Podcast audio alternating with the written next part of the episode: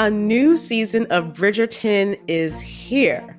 And with it, a new season of Bridgerton, the official podcast. I'm your host, Gabby Collins, and this season, we are bringing fans even deeper into the ton. Watch season three of the Shondaland series on Netflix. Then fall in love all over again by listening to Bridgerton, the official podcast, on the iHeartRadio app, Apple Podcasts, or wherever you get your podcasts. Subscribe to catch a new episode every Thursday. Hey, girlfriends, it's me, Carol Fisher, back with another season of the global number one podcast, The Girlfriends. Last time, we investigated the murder of Gail Katz. This time, we're uncovering the identity of the woman who was buried in Gail's grave for a decade before she disappeared. Join me and the rest of the club as we tell her story. Listen to season two of The Girlfriends, Our Lost Sister on the iHeartRadio app, Apple Podcasts, or wherever you get your podcasts. Hi, I'm Michael Rapaport. And I'm Kebe Rapaport. And together we're hosting Rapaport's, Reality Podcast. We have a passion for reality TV, and we're inviting you into our living room. We're dissecting the drama and we're giving praise to the single greatest form of entertainment on television today. That is right. Reality TV is the greatest form of entertainment on television today. Listen to Rapaport's Reality with me, Kebe Rapaport. And me, Michael Rapaport, on the iHeartRadio app, Apple Podcast, or wherever you get your podcast.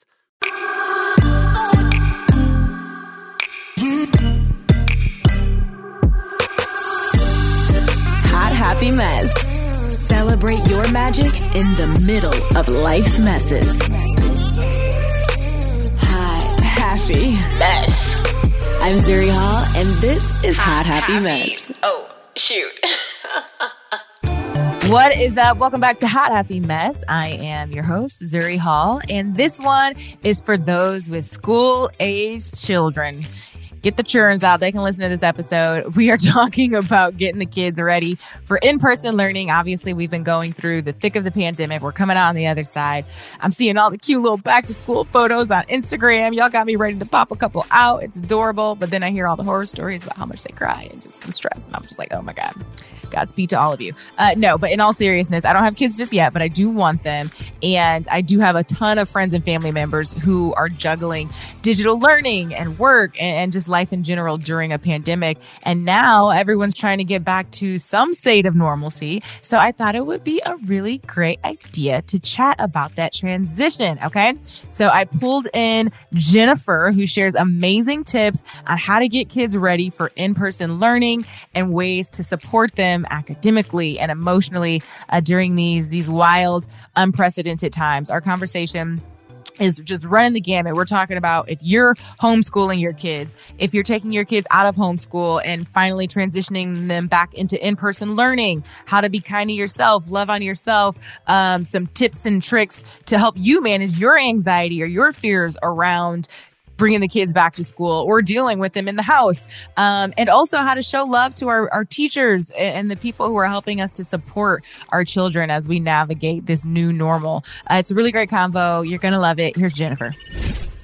Jennifer Lemaitre is an educator of 10 years, turned online tutor. Back in 2018, Jennifer actually found herself suddenly unemployed and in need of a way to generate income, hence her journey to creating Gem Tutoring. Gem Tutoring provides exceptional and engaging instruction to greatly improve academic success both in and out of the classroom. And now, Jennifer focuses on teaching fellow educators how to triumph as tutors, serve more students, and profit on purpose. Ooh, I got a little chill here and profit on purpose. I love that. Jennifer, yes. welcome. Thank you so much, Zuri, for having me. yeah, I'm, I'm, so glad to have you on. Um, this is a conversation that I, am pretty hyped to have because it's a, it's a new one for our Hot Happy Mess community. You know, a lot of our listeners are mothers, um, our parents are are dealing with school aged kids, and now we're coming out of this pandemic. Uh, kind of coming out. It kind of feels like it might just be the new thing that we live with. Um, right. bringing these kids back to these schools is a big part of it. So I, I'm grateful for you sharing your uh, expertise today. Uh, when it comes to you know the challenges of returning back to school after a year or more of digital learning, what what are some of the biggest challenges that, that you've noticed or that you foresee happening? Um, for our parents, I think it's the challenge of being able to woosah right? Because there's a lot of fears going in back into, you know, sending their children back, right? There's a lot of conversation about, you know, people want there to be absolutes, right? So it's like, oh, are you a good parent if you send your child back to school? Aren't you concerned about the pandemic? But then there's also the nuance of if you don't send them back, right, then what are you doing to ensure that the academic gap doesn't widen?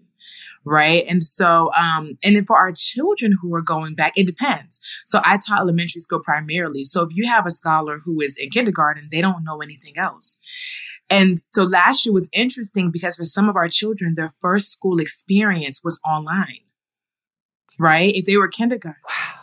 What does that do to a kid? What does that do to a kid to be like, hold up, who are all these other kids? Go get my iPad. um, honestly, it depends on the child, right? It depends on their personality. So some of the children adapted really well. Again, if it was their first year of year of school, they had nothing to compare it to. So it was just, oh, I'm going to school today, right? It just happens to be digitally. Um, however, for our scholars who had the in-person experience first and they were suddenly catapulted into a digital world and now are being brought back to in-person. Um, i think there could be a lot of anxiety. Sometimes we can tend to overestimate um, what our children's resilience is, right? And I do think our children are incredibly resilient, but we also need to create space so that they can speak about how they feel regardless of their age. And so for some of our scholars, what I noticed, especially when they were coming back in person, a lot of kids were just worried, right? Because obviously the virus is a big topic. So they're hearing about it on the news. They're hearing about it from their parents. They're hearing about it from their friends everywhere. And depending on their personality, it can, it can elicit fear. So then they're going back into a school building and they're wondering like, oh my goodness, am I like, you know, this is bad. Something bad is happening. I'm in school. I don't want to get sick. I, you know, all this for the one that might be anxiety prone. Then you have the other kids who are trading masks with their classmates. Let's go. So it just depends. It really depends. Let's go. Not trading masks. Oh my gosh. so I'm glad that you brought that up, particularly the concept of anxiety, because I have um a colleague, an industry colleague, and her kids okay. are going back to school. One, I think, is in junior high. Um, the other is maybe a little bit younger.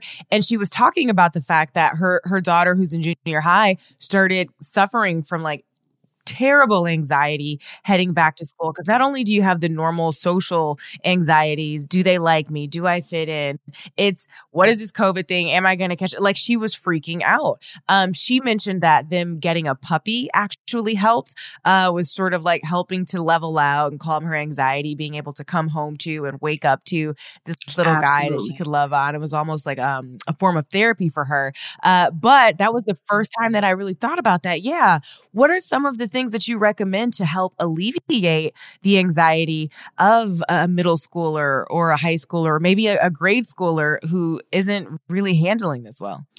One thing that I'm incredibly grateful for right now is I think that as a culture, we're shifting towards creating space for that mental health right? We're really starting to consider that, and even in the schools. So I'm not sure if you're familiar with social emotional learning or SEL.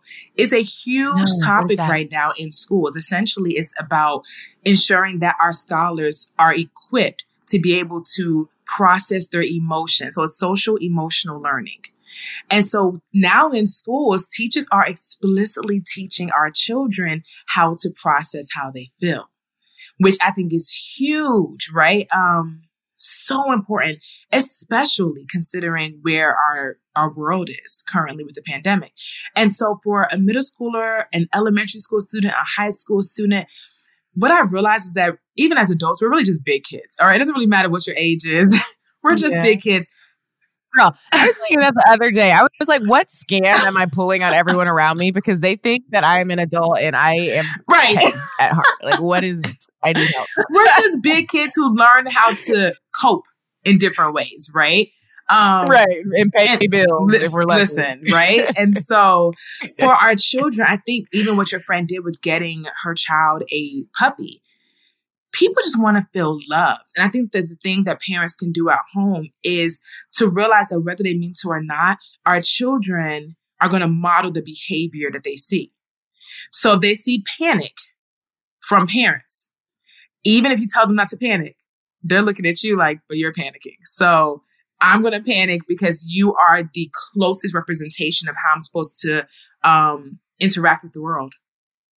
So they're, they're taking their cues from you. So I think that as, you know, as parents, just considering, all right, how am I responding to the current reality? Right. And then if you know that maybe you are maybe anxiety prone, give yourself grace and maybe even model for your child. How do you process your anxiety? Let them see you actually take off the Superman cape for a moment and show them that it's okay to feel the whatever you're feeling, the anxiety, the frustration, the fear, whatever it is, and then how do you cope? And then obviously just really giving them that unconditional love. Like our children just need to feel safe, right? So as long as we create a safe environment where let's change the topic, turn off the news. I think that can be incredibly helpful for some people. Turn off the news just for, for a moment because even if it's white yeah. noise in the background, subconsciously we are consuming, you know, whatever it is we're hearing or seeing, or whatever the case may be. And so for our families, I would say one, definitely just create space for your scholar to be able to communicate how they feel. Especially as our kids get older, the taboo, how was school today? That's not gonna fly, y'all. That's not gonna fly. Let me tell you, mama. right. Because because some will say that, right, Zuri? But then some, yeah. but it was fine. And they're gonna stop yeah. right there. But was it fine? Oh. Was it fine? So really maybe asking them, like, you know, um, some a question that evokes emotion. So how did you feel um during your interaction with your classmates today? Interesting. That's a lot more. Like you can't just go, okay, like, that's not the right answer, right? So it's like it, it causes your it yeah. one allows your child to know that you're interested, but then two it allows your child to reflect and consider what was my interaction like with my classmates, what was my interaction like with my teachers, right? Um, just really give them an opportunity to speak about whatever's going on. So I think that's one. And then obviously creating when they're at home, let them be at home where it feels safe because that's the one place where technically like the pandemic isn't here, even though it, you know, it is, but it's not. It's like, hey, we're at home, we're safe. This is the mm-hmm. sanctuary. So that's what I would recommend. Just create space and make sure the home is a loving, loving environment. Oh, those are really great tips. I also love how that encourages the child, right? The student to be intentional and thoughtful with their own experience. And sometimes you're internalizing things. We do this as adults that we're not even processing. We just know we're starting to feel this way or we're tightening up or whatever it is. But a parent encouraging a child to give voice to those feelings might just help them learn to articulate them and get a little bit more in tune with themselves. Absolutely. And it just fosters that ongoing um, intimate relationship with their parents right? Because you, we want our children to be able to speak to us about what's going on because we know if we suppress things, it doesn't serve anybody. Um, especially in a pandemic, because I think sometimes we either can fall in two places I've noticed with parents. We either underestimate what our kids know, what they may feel, what they may be processing, or we overestimate their resilience. So it's, it's a matter of like playing this fine, you know, this like fine line where you're just understanding, let me give them an opportunity to be able to communicate with me how they're feeling because you don't want to assume that how you feel is how your kid feels. Got it. Got it. Obviously, going back into these schools um, post pandemic is all because of COVID, right? And and a lot of what these kids and even us are, are we are learning is from what we hear in the background noise on the news every day or when we open up our phones. How do you suggest a parent uh, navigate that conversation? What is COVID? Um, teachers, how do you recommend they talk to kids about COVID? The ones who just know it's this big bad monster on the other side of their house, and maybe they're mm-hmm. going out there for the first time to school. What is COVID and and what is it in a way that's easily digestible for a kid that we don't want to freak out any more than necessary? Honestly, I think that this is where we have the opportunity not to let's just be honest with our kids, okay? Like, let's be honest with it because it's, it's, serious, right? I don't think we have to use scary language. So for our younger babies, we can just use things like it's a, it's germs, right? It's like there's some germs. I mean, even doing activity, something I did in the classroom before was we did an activity where we put like dirt or whatever like on our kids' hands so they could you know practice washing it until the water ran clear. We wanted them to understand or singing mm-hmm. songs like, okay, sing the chorus of this song and you don't stop rubbing your hands and wash your hands until the chorus is over so that we can teach them the 20 second rule, right? Things like that. So I think it's a matter of, no, really communicate what you need to say to them, but do it in a way where it's clear. So in the classroom, I remember um, when we first went back in the fall. So actually before this current school year, we were, we started off the year 2020, August, virtually right, in the classroom. But then my school returned in January in person. Not all of the students, but some of the students had the option, right, if they want to come back into the classroom. And I remember one of my um my babies walked up to me and had their mask on and was like, um, Miss Jennifer, we're we all gonna get sick? And like my Oh, you know, Oh, and no. uh, you know, because uh, hi, how old? five, Wait, how old? right? Because I teach kindergarten. Yeah, Oh, my so goodness. so are we all gonna get sick? Yeah. And uh, I'm like, you know, I said, the thing is, you know, as long as we're taking the right measures, we can we can minimize, right? We can decrease the chance of us getting sick. So here's what we're gonna do, you guys. Let's play a game, right? I want to see which kids can keep their mask on the whole day. I want to see how many of us can give the best air high fives, right? So we're making it fun where it's like, but listen, listen, you lose the game if you give each other a real high five. you know, it's like you you have to like make Right. it fun for the actual child and help them to see like, okay, Yeah. because they can process a lot, but how we give it to them to process is important. So we're still teaching the values without the layer of fear, right? And all the extra technical terms. So still communicate. No, you know, the virus, it can really infect your lungs. It can make it really hard to breathe. Everyone, let's put our mask on, but take a deep, take a deep breath. How's that? What feels good, Miss Jennifer? Good. We want to keep feeling good like that. So let's keep our mask on when we breathe, right? Um, let's do, we had a pledge that our school said every day, like a school pledge, right? And so that was the way we also counted for how long we should be washing our hands. So I remember taking my kids to the bathroom and I would hear them reciting the school pledge. And that's how they were ensuring they were washing their hands long enough. So like little things like that to just make it where it's, you know, it's accessible for them and help them to realize Yeah. that there are a lot of germs. So we want to be safe, period. Right? COVID is what is the top conversation, obviously, right now. But when we explain to them that we want to be clean and neat anyway, right? And so it makes a little bit less of COVID, the big bad monster, Right. and more of like, this is just, these are good health practices. Mm, really good perspective shift for sure. Um, I want to switch gears and, and talk about the parents who might not be ready to send their kids back in person to school. Uh, what can those parents do to ensure that their kids are still getting that full academic experience, still getting um, socialization? Yes. And so I completely get this. So for all my parents who are like, uh, I'm not ready, it's okay. And again, I want you to extend grace to yourself. Either way, right? Whether you're sending your child to school, whether it's because you have, you know, you have a job and maybe you can't keep your baby or you don't have whatever. And then the ones who are like, no, I'm keeping them at, keeping them at home. For my families that are keeping their um, children at home, one, I want you to extend yourself some grace because I know it's not easy having kids at home, especially if you're not a teacher right? So you just got promoted to homeschool teacher. You didn't sign up for it. okay. Um, so some things that, God bless you all. right. So the thing that I would definitely recommend is one, creating a language rich environment, right? And so, you know, do you have some posters on the walls? Do you have books, magazines out, something that the children can engage with that is print rich, right? Do you um, have any educational toys? things at home. Um, giving your child actual like like children's books, but you also having books as well. Have a dear time. Dear stands for drop everything and read. Right. So maybe have a moment where you're at home where you're like, all right, guys, dear. And then everyone sits down, including the parent, if you can. If you can't, I get it, but maybe fake that you're reading something. I don't know. Um, sit down and just let them have a moment where they get to engage with the book, right? Um, just creating Why is that important, Jennifer? Why is it? I mean, obviously, I Yeah. love reading. I have since I was a kid, but you know, for the sake of the, the conversation, why is it important to dear? because it just creates that space. We are so busy. We're so busy, Zuri, that if we're not careful, we will put our children in front of, you know, the TV all day. No shade, I get it. We'll put them in mm, front of the TV all day. They don't get to engage with actual literature. And I think that's incredibly important.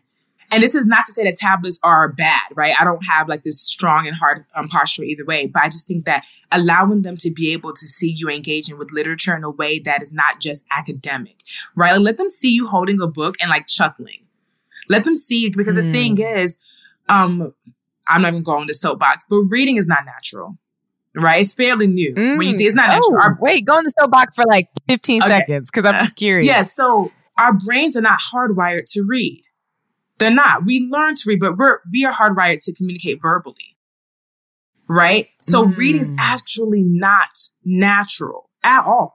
right? It's only, it's technically yeah. a new phenomenon by hundreds of years, obviously, but it's still new compared to verbal communication. We've been verbally communicating, whether it's through, you know, going back archaically, I'm being a little nerdy by nature right now, right? So whether you're just like, you know, grunting or whatever the case may be, verbally we can communicate, but actually having print and interpreting what these symbols mean and making them mean something else, that's new.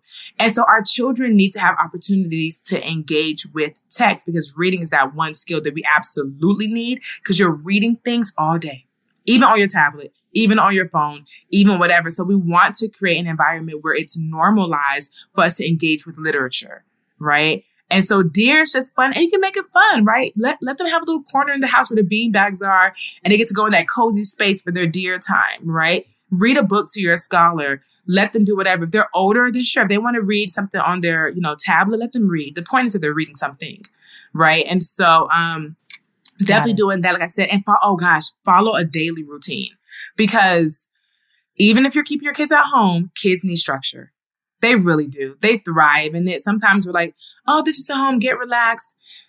The structure will really serve, I think, both the parent and the child well if they understand that, hey, this is what our daily routine looks like. And as a family, you know what's best for you. So you determine what the routine should be. Yeah. So that, that's what I would say as far as tips. Right. And I feel like that also helps because when you are homeschooling, right, having some sort of structure, even we as adults last year, particularly at peak pandemic, needed that. Like, okay, when am I just home and enjoying my home with my family? And when am I in work mode or school mode? And so for a child, to your point earlier about doing over saying, they watch what we do, not just listen to what we say.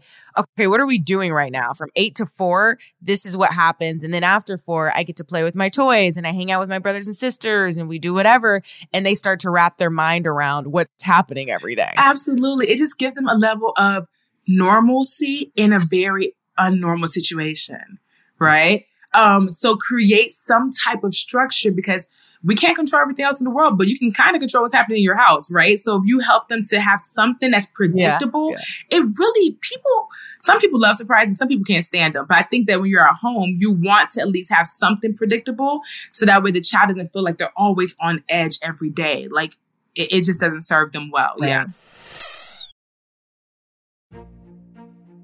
A new season of Bridgerton is here and with it, a new season of Bridgerton, the official podcast.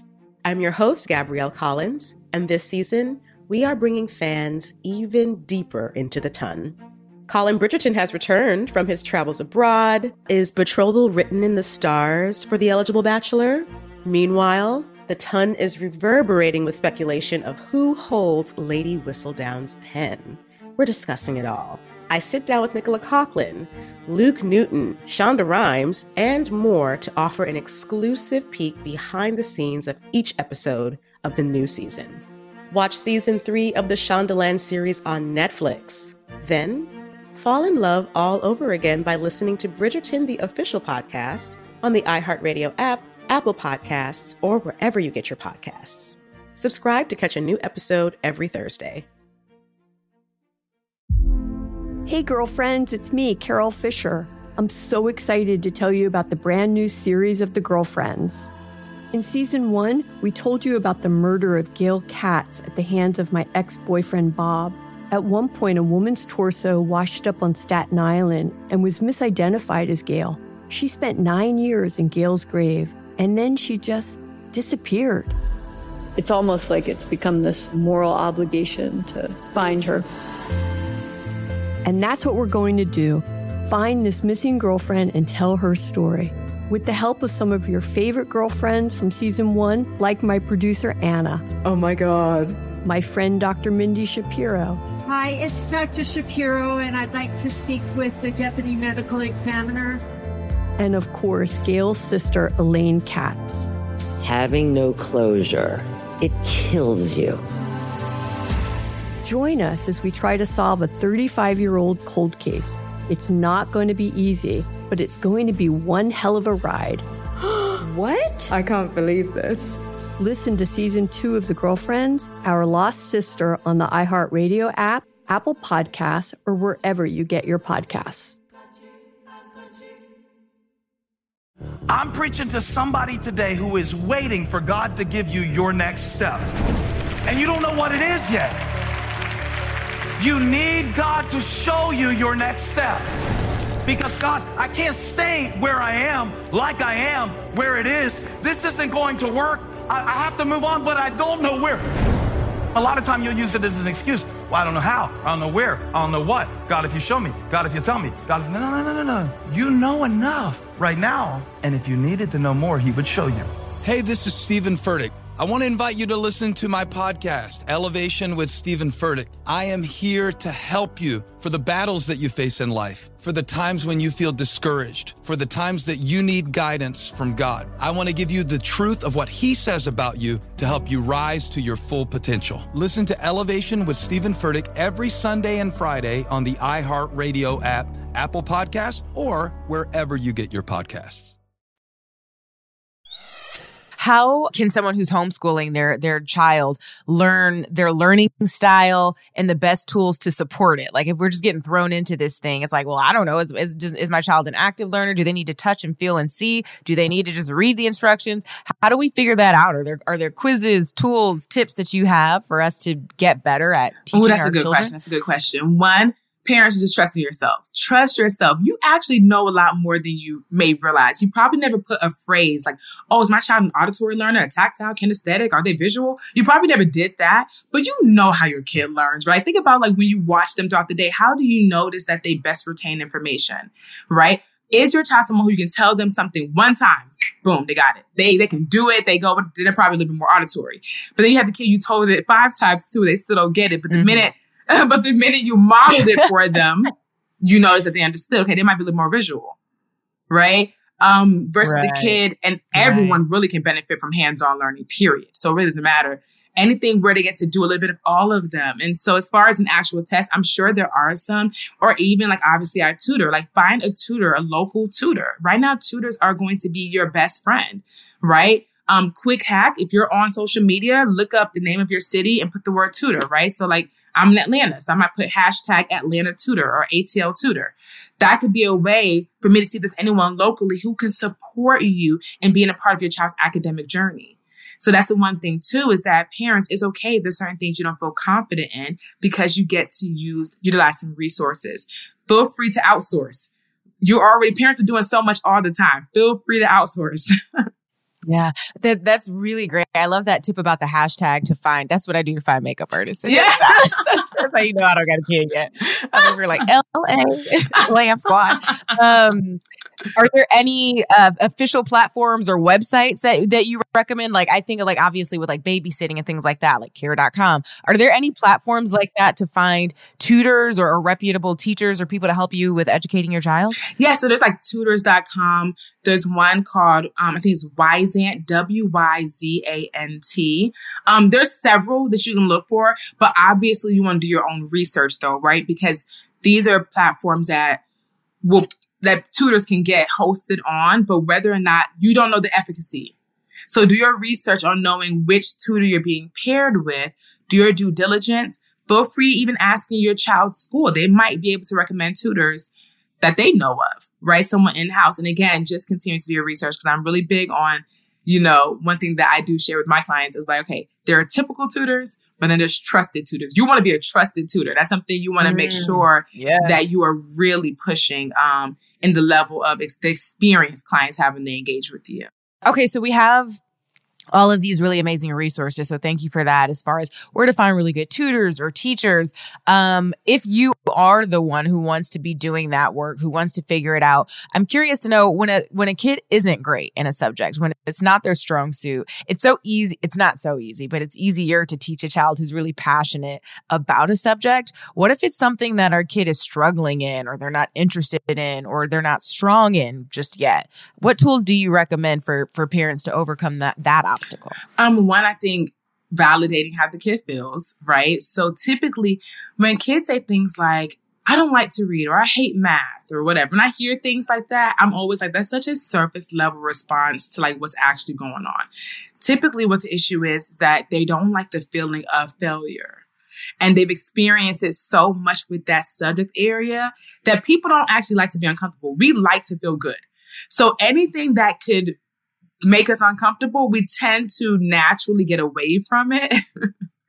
right? So our children are gonna do the same thing. They're sitting here thinking, I don't like math. I hate how frustrated I become when I'm trying to engage with it. I don't like reading. I don't understand. I, you know, I'm struggling comprehension or I can't decode the words, whatever. So I'm just going to say I don't like reading or I'm just going to try the escape mechanism where every time you pull out a book, I'm running in the opposite direction. you know, it's like, okay. Right? And then eventually parents don't want to fuss with this, so they just give up because they're like, listen, it's pulling teeth to get you to sit down and do this. Right. So I think one is validating it, but then also identifying, okay, what, what is the actual gap, right? Because if we can identify what the gap is, like, okay, I don't like math. Math is very complex. So is reading. So what part of math do you not like? And then whatever that part is, then what can I do to help you become more confident engaging with that section? So if fractions is your pain point, then let me figure out how I can do some fraction activities at home, right? Let's buy some pizza and I'm going to cut it up and I'm going to talk to you about how this is a fraction, you know, whatever. I just got we'll excited. I'm like, okay, right. let's, let's learn about fractions tonight. That sounds delicious. Right. That sounds delicious. exactly. Right. And so you make it relevant. I think that's the thing. People, we retain things that are relevant to us right? Many of us don't yep. think about trigonometry because we don't use trigonometry on a daily basis. So it's not right. relevant. So we, it's like, oh, why am I doing this? But reading is relevant. Being able to compute numbers is relevant. So maybe go to the grocery store and have your child figure out what certain numbers at the prices are. Things like that um, could be a way to just, you know. So for my parents, I would just say, validate how the child feels, identify specifically what is the area that's an opportunity for growth. And then you can um, figure out some fun Google, Pinterest, you guys, like find some cool activities you can do at home with your child. Got it. Really great, great tips. Okay, so you know we've talked about the child's anxiety, students' anxieties, and how to help alleviate some of that pressure. What are your top two or three tricks to help parents and teachers manage their own back to school mm. worries and avoid projecting Ooh. them onto our kids? How do we work on us Ooh, so that we don't rub off on them? So good. That's so good. Um, man, my brain just went. okay, so the first thing I would think about is just creating. Okay, so parents or teacher, adults. Okay, adults. Period. Right now, um, create something sacred for yourself in your schedule. Something for you. It's not for the kids. It's not for your students, especially teachers. We tend to be very sacrificial, right? Because we love what we do. So we will we will go to the ends of the world for our children, but it's like, when do you check in with you? So what, maybe it's a bubble bath once a week. Something you can look forward to. You know, this is my chance to de- decompress. Maybe it's, you know, Netflixing and yeah. binging it, or do something mindless because our minds are on all the time. Find something mindless where you're not trying to problem solve for a moment, right? Um, for our parents, if you have community around you, whether it's your family or friends, someone, see if you can put the children somewhere for two or three hours so you can just go yeah. walk around Target, girl, and decompress. oh, if I don't love a Target moment. Yeah. Decompress. Listen, I mean, whatever it takes, but feel unapologetically create a sacred mm. something love for that. you. Okay. That you can keep that you are going to actually keep sacred. So I say, I use the word sacred very intentionally because we'll off put it for everything else. Oh, I have to do this. I have to do that. And it's like really ask yourself, do you have to do it right now? Or are we just constantly in this hustle and bustle culture where we're like, go, go, go, go, go. And it's like, right. slow down. So that would be one thing I would say to um, have something that you can look forward to every week. Something, okay. something where you get to decompress and just okay woosah. If not every day, but I know that we're busy, so I want to say once a week. All right, a least, sacred okay? something. I like that. Okay, a sacred something. Um, and then something else that I think parents and teachers could do is to only give if you're making to do lists. I've heard people call it like the big three, right? So think about three things. We are incredibly ambitious with our to do list. Okay. The problem is when you're overly ambitious, you set yourself up for feelings of defeat. Because if you make this list that has 20 things and you get to three, you feel like you were not accomplished. As opposed to you put three things on the list and you get to all three. You're like, oh, I did it. Right, right. Now, is it everything you could have done? Maybe, maybe there's more you could have done, but why are we talking about that? Right. Let's, Let's talk about what we let, did. Let's focus on what we did, right? So maybe take some time and think about what are the top three things I would love to accomplish today. And then tomorrow, three things. And then tomorrow, three things. By the end of the week, you hit your 20. Yeah. But 20 in one day is not realistic. And it may, and that's, and honestly, having the 20 things makes you feel like you can never sit down. Right. So really think about what are the, t- what are the three things I need to do right now? And then feel accomplished with that. And that's going to help you find balance as well. Because again, as adults, adulting is hard and we are doing so much. So Right, just right. keep it a three, definitely no more than five things if possible.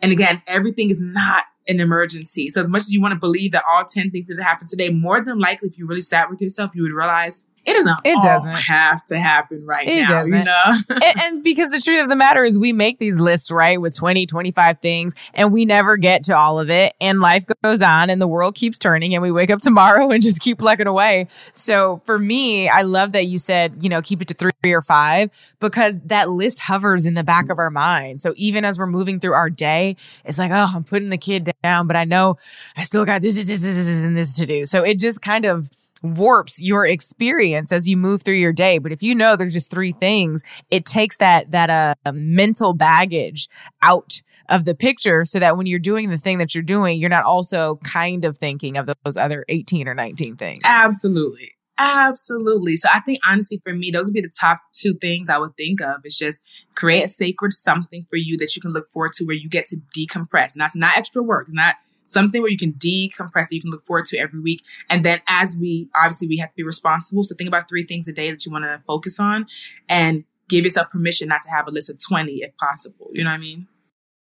Great. Great, great. And lastly, as a former teacher yourself, I'm curious to know if you have um, a tip or a, couple of ways that parents can help support their children's teachers. How can we extend grace to the people who are teaching our children and dealing with their little bad asses every day? The thank you card, a gift basket. What do we? How do we support the teacher? Woo! Thank you for the question. Because it's like, let, let me get my Yeah. list, roll out the scroll. Um, right? Oh, Lord, y'all don't see. She just opened up a big old Bible of what what teachers wish we would do. I'm kidding. I'm kidding. Um, so one, I would say definitely appreciation really matters. It's like last year, I feel like the world got an opportunity to really see that what we do as educators is not a walk in the park. Let's keep the energy going. Can we please? Can we keep the energy going?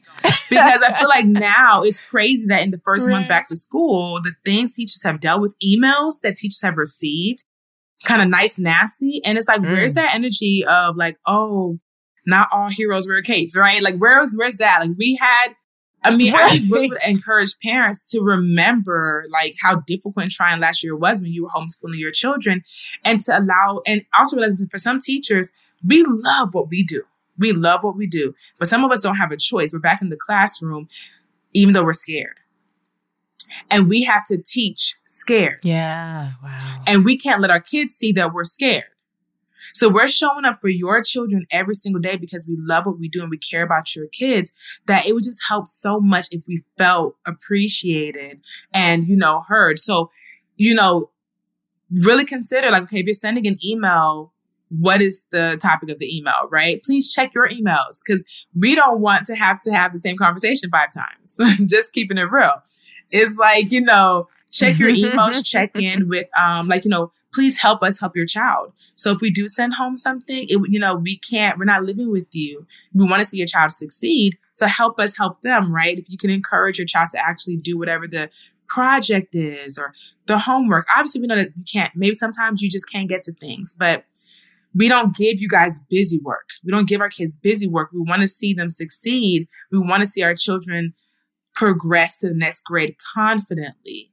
And so I would just say, like, one, like, you know, please make sure that you are extending grace and that we're not being, you know, unkind to our teachers because a lot of them are carrying so much that they would never let you or the children see because they're being professional. But it doesn't mean that they're not carrying some serious anxiety and fear. Okay. Two, I would say definitely make sure that you are staying on top of communication right? So if we we have large class sizes, it's really difficult to have individual conversations with 20 plus parents because someone didn't read their email, they didn't read the newsletter, or you know whatever. Like that's difficult for us to do on top of everything else we do on a daily basis, right? And that's not to say like, oh, parents, you don't check your emails. I'm not trying to be disrespectful, but I think if you think from the lens of a teacher, that would help because we want you guys to be in the loop. We want you guys to know what's going on. We want you guys to feel like you're part of our classroom community, even though you're not physically in the classroom, right? Um, and then lastly, of course, I would just say like making sure that you are, what did I say? Extending that, you know, that grace to the, I'm like, there's so much, um, extending that grace to the um, teachers and that you help us help your child at home, right? So there's a project or something, if possible, as much as possible, it'd be great if you could, you know, support your child in getting it done. So that way it makes our job, helps to just cement all the hard work we're doing during the hours we have them. Mm, really great tips, really great. And it, it is so important, right? I loved what you said, and it really made me like realize y'all are doing this in the middle of your mm-hmm. own fears. You're showing up to these schools. It doesn't make you any less scared or nervous or worried. And we all have a tendency to be very me focused. Me, me, me, me, my kids, my family, what we're going through. And why aren't, why isn't everyone around us helping us facilitate our life, you know? But it's like, cause she's going home and dealing with her own stuff and he's going home and dealing with his family and his stresses and his principal and whatever it is. So, extending that compassion and that empathy to the people who yeah. are helping uh, to support what we're trying to do with our children. That's that's really good advice. Uh, Jennifer, if people want to follow you, reach out to yes, you, so uh, maybe utilize the resources with Gem Tutoring, where can they find you? Tutoring.com. That's G E M tutoring.com um, and book a consultation with us so that we can talk more about how we can support your child academically. And then, um, but primarily you'll find in this Gem Tutoring Instagram as well. Um, and then also for any educators who are listening who are like, you know what, tutoring sounds interesting. I would love to be able to, you know, amplify my impact beyond the classroom. You can also find me at jenniferlemaitre.com, which is Jennifer, J-E-N-N-I-F-E-R, L-E-M-A-I-T-R-E. And it's the same thing on Instagram as well. Awesome. And wait, tell them one more time what Lemaitre means because I love this. It's very on brand. I know. it really is. So my middle name is Lemaitre and it actually means master or teacher in French. So Le mm. the master, the teacher. Um, and so very on brand. My parents were yes. destined for me to be an educator. They really did. They really did. We saw it before we saw it. And I, I am so grateful for you sharing your expertise with us today. So, Jennifer, thank you so much. Thank you. Hats off to the teachers. Slow clap. Okay. I love what Jennifer said about keeping that same energy. Okay. Not all heroes wear capes. So we have to remember that. Uh, there's so many layers to helping the future generation thrive. So I appreciate her sharing her time. Thank you again, Jennifer, for joining me on Hot Happy Mess today. Uh, y'all, make sure you stay tuned for more episodes. They drop every Monday. All right. You can head over to hothappymess.com and leave me a voice recording if you want to talk to me, if you want to ask me a question, if you want to anonymously call out somebody who is on some bull, an ex boyfriend, ex girlfriend, whatever you're into, leave the recording and it might pop up on a future episode of a Happy Mess. Okay. And if you really want to support, be a real one, I'd love if you could leave a super quick review. Um, if you want to do that, it helps Hot Happy Mess. It helps our team keep going and growing. Uh, all you have to do is type in Hot Happy Mess in the little bar, the little Apple Podcast search bar. Select the show, hit me with five stars, leave a quick review. Okay. Here's one from a lovely listener at Jamocha Girl. So much fun. I feel like I got a much needed night of girl talk in when I listen to this super fun podcast. Thank you, Zuri, for sharing your creative gifts with us and sharing all the best of what you've learned. Love this. I'm happy you are loving it. I'm loving giving it to y'all. Got so much more coming. Uh, so yeah, leave it, leave a review. It's the easiest way on iTunes to support the show so we can keep growing to infinity and beyond. I will see y'all next week. In the meantime, you can keep up with me on Instagram at Zuri Hall, Z U R I H A L L, and at Hot Happy Mess. I'll talk to you next week. Bye. Bye. A new season of Bridgerton is here. And with it, a new season of Bridgerton, the official podcast. I'm your host, Gabby Collins, and this season, we are bringing fans even deeper into the ton. Watch season three of the Shondaland series on Netflix. Then fall in love all over again by listening to Bridgerton, the official podcast, on the iHeartRadio app, Apple Podcasts, or wherever you get your podcasts. Subscribe to catch a new episode every Thursday. Hey, girlfriends, it's me, Carol Fisher, back with another season of the global number one podcast, The Girlfriends. Last time, we investigated the murder of Gail Katz. This time, we're uncovering the identity of the woman who was buried in Gail's grave for a decade before she disappeared. Join me and the rest of the club as we tell her story. Listen to season two of The Girlfriends, Our Lost Sister on the iHeartRadio app, Apple Podcasts, or wherever you get your podcasts. Hi, I'm Michael Rapaport. And I'm Kebe Rapaport. And together we're hosting Rapaport's, Reality Podcast. We have a passion for reality TV, and we're inviting you into our living room. We're dissecting the drama and we're giving praise to the single greatest form of entertainment on television today. That is right. Reality TV is the greatest form of entertainment on television today. Listen to Rapaport's reality with me, Kebe Rapaport. And me, Michael Rapaport, on the iHeartRadio app, Apple Podcast, or wherever you get your podcast.